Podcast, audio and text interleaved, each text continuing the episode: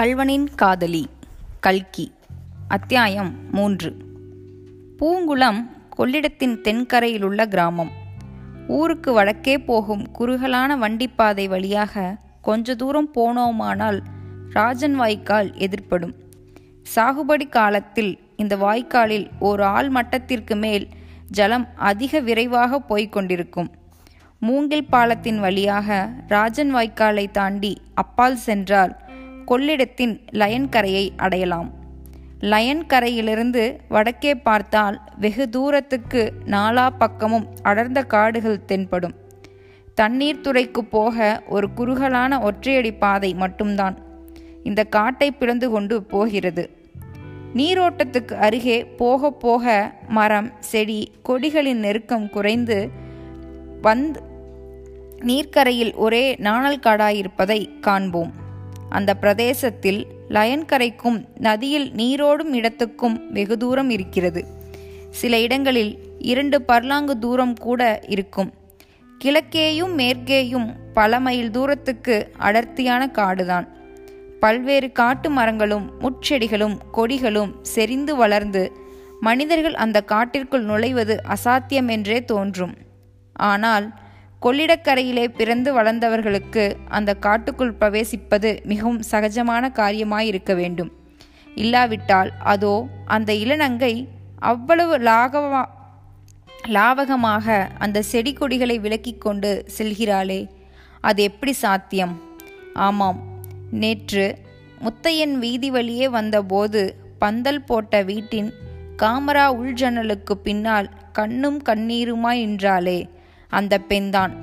இவள் முன் அத்தியாயத்தில் நடந்த சபாஷினியை கொண்டு இவள்தான் கல்யாணி என்று நாம் ஊகிக்கலாம். அவளுக்கு பதினேழு பதினெட்டு பிரயாம் இருக்கும். அவளுடைய முகத்திலே எழிலுடன் கம்பீரமும் கலந்திருந்தது. அவள் நடையிலே அழகுடன் மிடுக்கும் காணப்பட்டது.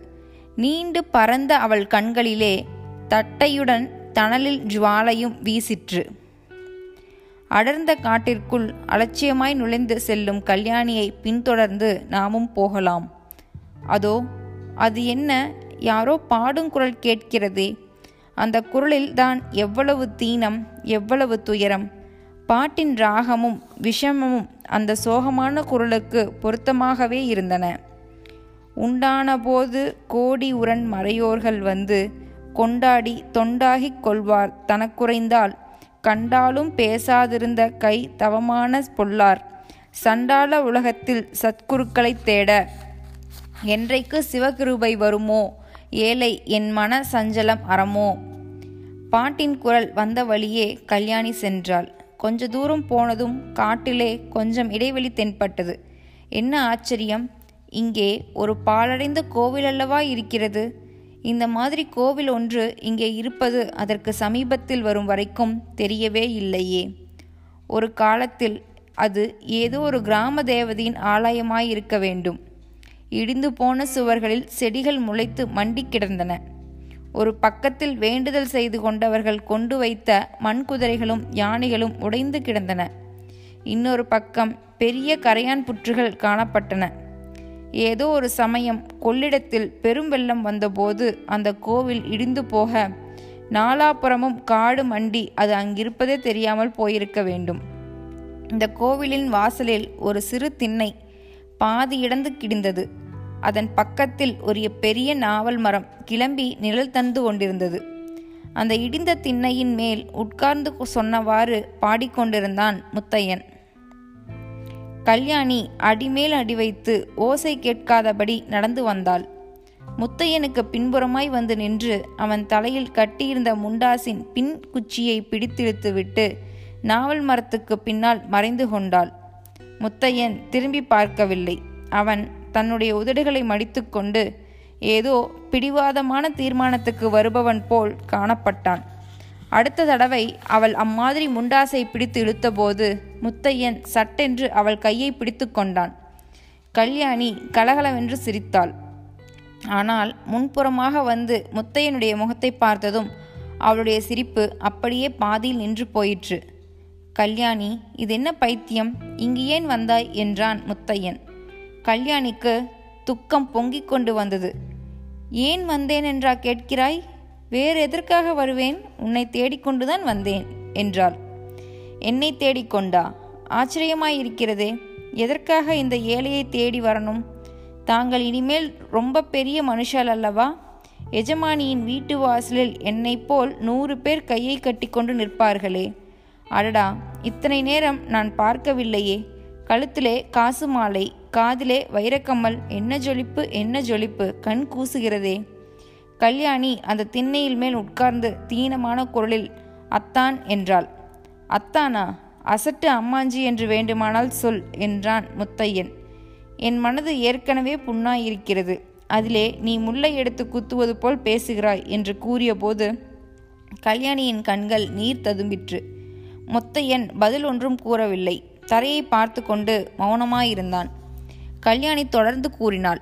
என் மேல் குற்றம் இருப்பது போல் நீ பேசுகிறாய். நான் செய்த குற்றம் என்ன? உன்னை நானாக தேடிக்கொண்டு வந்தது இதுதானா? முதல் தடவை. இந்த ஊரை விட்டு எங்கேயாவது கண்காணாத தேசத்துக்கு இரண்டு பேரும் போய்விடுவோம் என்று எத்தனை நாளாக நான் சொல்லிக் கொண்டிருக்கிறேன்.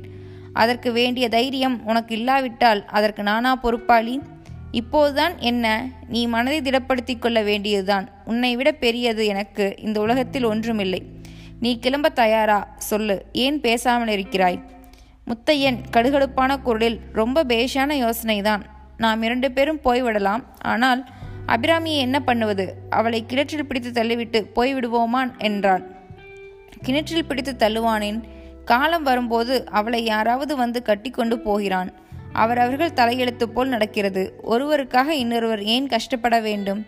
ஆமாம் ஒருவருக்காக இன்னொருவர் கஷ்டப்படத்தான் வேண்டும். அம்மா செத்து போகும்போது அபிராமிக்கு தாயும் தகப்பனும் இல்லாத குறை தெரியாதபடி காப்பாற்ற வேண்டும் என்று சொன்னாள். அவ்விதமே வாக்களித்தேன். அந்த வாக்கை மறக்க மாட்டேன். அபிராமியை விட்டுவிட்டு என்னால் வர முடியாது. நீ மகாராஜியாய் கிழவனை கல்யாணம் செய்து கொண்டு சௌக்கியமாயிரு கல்யாணி கண்களில் தீப்பொறி பறந்தது. அவள் எழுந்து நின்று இந்த வார்த்தை சத்தியம்தானா என்று கேட்டாள். சத்தியம்தான். அப்படியே ஆகட்டும். நான் கிழவனையே கல்யாணம் செய்து கொள்கிறேன். உன்னை போன்ற கோழையை காட்டிலும் தலை நரைத்த கிழவன் எவ்வளவோ மேல் என்று சொல்லிவிட்டு கல்யாணி விரைந்து நடந்தாள். அளவற்ற ஆத்திரத்தாலும் துக்கத்தினாலும் அவளுடைய கண்களிலிருந்து ஜலம் பெருகி வழிந்தது. அதை காட்டிக்கொள்ள விரும்பாததனால தானோ என்னமோ அவள் திரும்பியே பார்க்கவில்லை. முத்தையன் கல்யாணியை பின்பற்றி ஐந்தாறு அடி சென்றான். மறுபடி பல்லை குடித்துக்கொண்டு திரும்பி வந்து அந்த இடிந்த கோவிலின் திண்ணையில் தொப்பென்று உட்கார்ந்தான். மனிதர்களுடைய இதயம்தான் என்ன ஆச்சரியமான இயல்புடையது?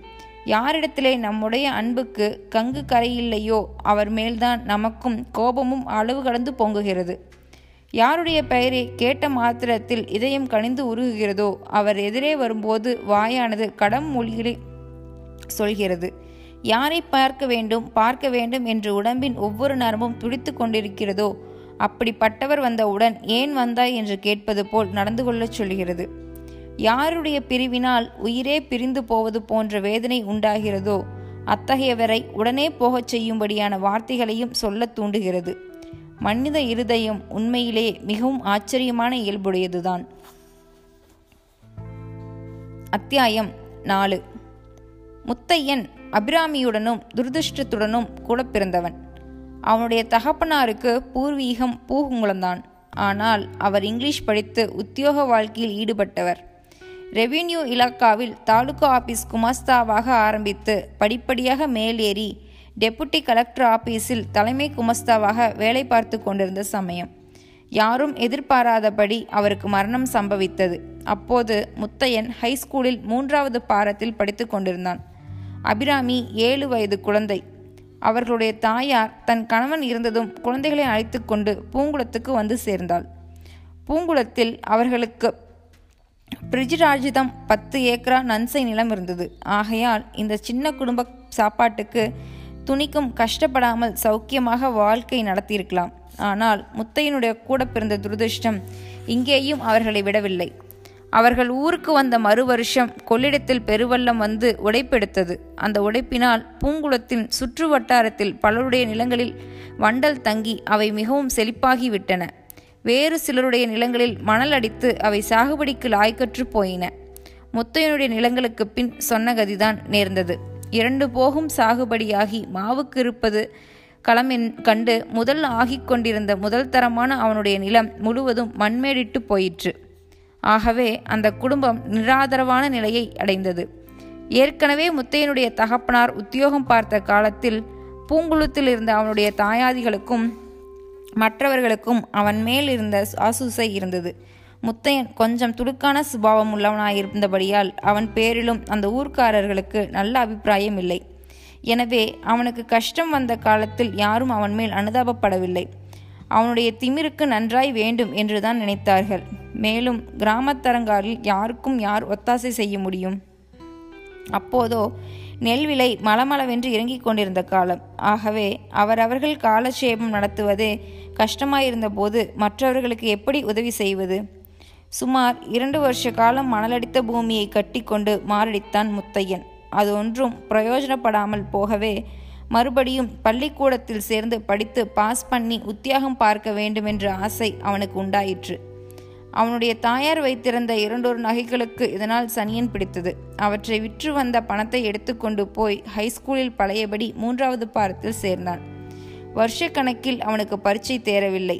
இதில் வியப்பும் கிடையாது. வாழ்க்கையில் அடிபட்டு முதிர்ச்சியடைந்த அவனுடையது மனம் கேவலம் பள்ளிக்கூடத்து பாடங்களில் கவனம் செலுத்த மறுத்துவிட்டது.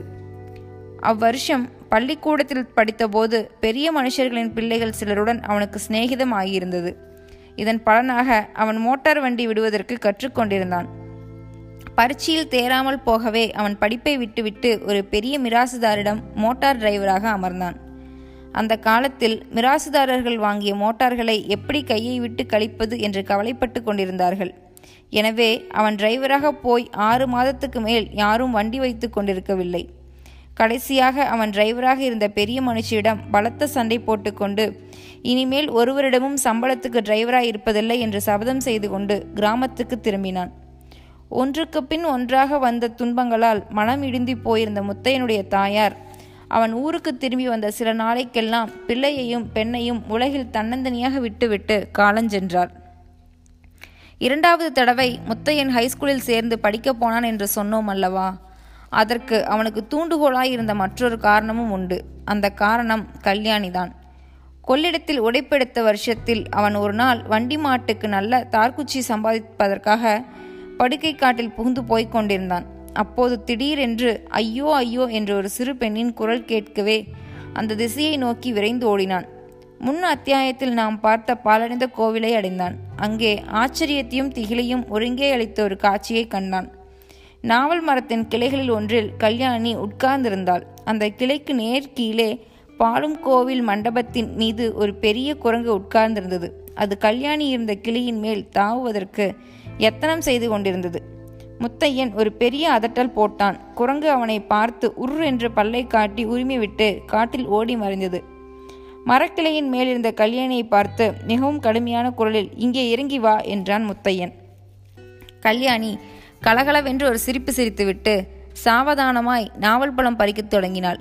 அப்போது அவளுக்கு பதிமூன்று பதினாலு வயதுதான் இருக்கும் முத்தையன் கோபத்துடன் ரொம்பவும் அதட்டி மிரட்டிய பிறகுதான் கல்யாணி இறங்கி வந்தாள். அவன் அவளுடைய மென்மையான காதை பிடித்து லேசாக நிமிண்டிக் கொண்டே இனிமேல் இங்கெல்லாம் வராதே வராதே என்றான். இந்த காடு என்ன உங்கள் பாட்னார் சொத்தா? இங்கே வராதே என்று சொல்ல நீ யார்? என்றாள் கல்யாணி. அதெல்லாம் சரிப்படாது இனிமேல் இங்கெல்லாம் வருவதில்லை என்று சொன்னால்தான் விடுவேன் என்று முத்தையன் கூறி காதை நிமிண்டிக் கொண்டே இருந்தான். அடடா ஒரு குடங்கிடமிருந்து தப்பி இன்னொரு குரங்கினிடம் அல்லவா அகப்பட்டு கொண்டேன் என்றாள் கல்யாணி. அவ்வளவுதான் முத்தையன் குபீர் என்று சிரித்து விட்டான். கல்யாணியும் சேர்ந்து சிரித்தாள். இரண்டு பேருடைய சிரிப்பும் சேர்ந்து அந்த நிசப்தமான காட்டில் எதிரொலி செய்தன. இதற்கு முன்னால் முத்தையன் கல்யாணியை பார்த்ததுண்டு பேசியதுண்டு. ஆனால் இன்று அவளுடைய தோற்றத்திலும் பேச்சிலும் அவன் என்னமோ புதுமையை கண்டான். அவனுடைய இருதயத்தை பறிகொடுத்தான். நாளுக்கு நாள் அவர்களுடைய சிநேகிதம் வளர்ந்து வந்தது. கல்யாணியை கல்யாணம் செய்து கொண்டாலன்றி வாழ்க்கையில் தனக்கு நிம்மதி இராது என்பதை அவன் உணர்ந்தான். ஆனால் அவள் சொத்துக்காரி. தானோ? ஒன்றுமில்லாதவன். இதெல்லாம் உத்தேசித்து அவளை கல்யாணம் செய்து கொள்ள தகுதி பெறும் பொருட்டே அவன் மறுபடியும் படிக்கச் சென்றது.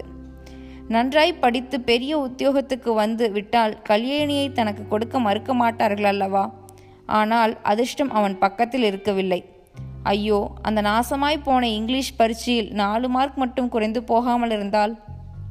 கல்யாணி கோபமாய் திரும்பி கூட பார்க்காமல் சென்ற பிறகு திரும்பி வந்து அந்த கோவில் திணையில் உட்கார்ந்த முத்தையனுக்கு அதே இடத்தில் முதன் முதலில் தான் கல்யாணியை சந்தித்த போது நடந்ததெல்லாம் ஞாபகத்துக்கு வந்தது.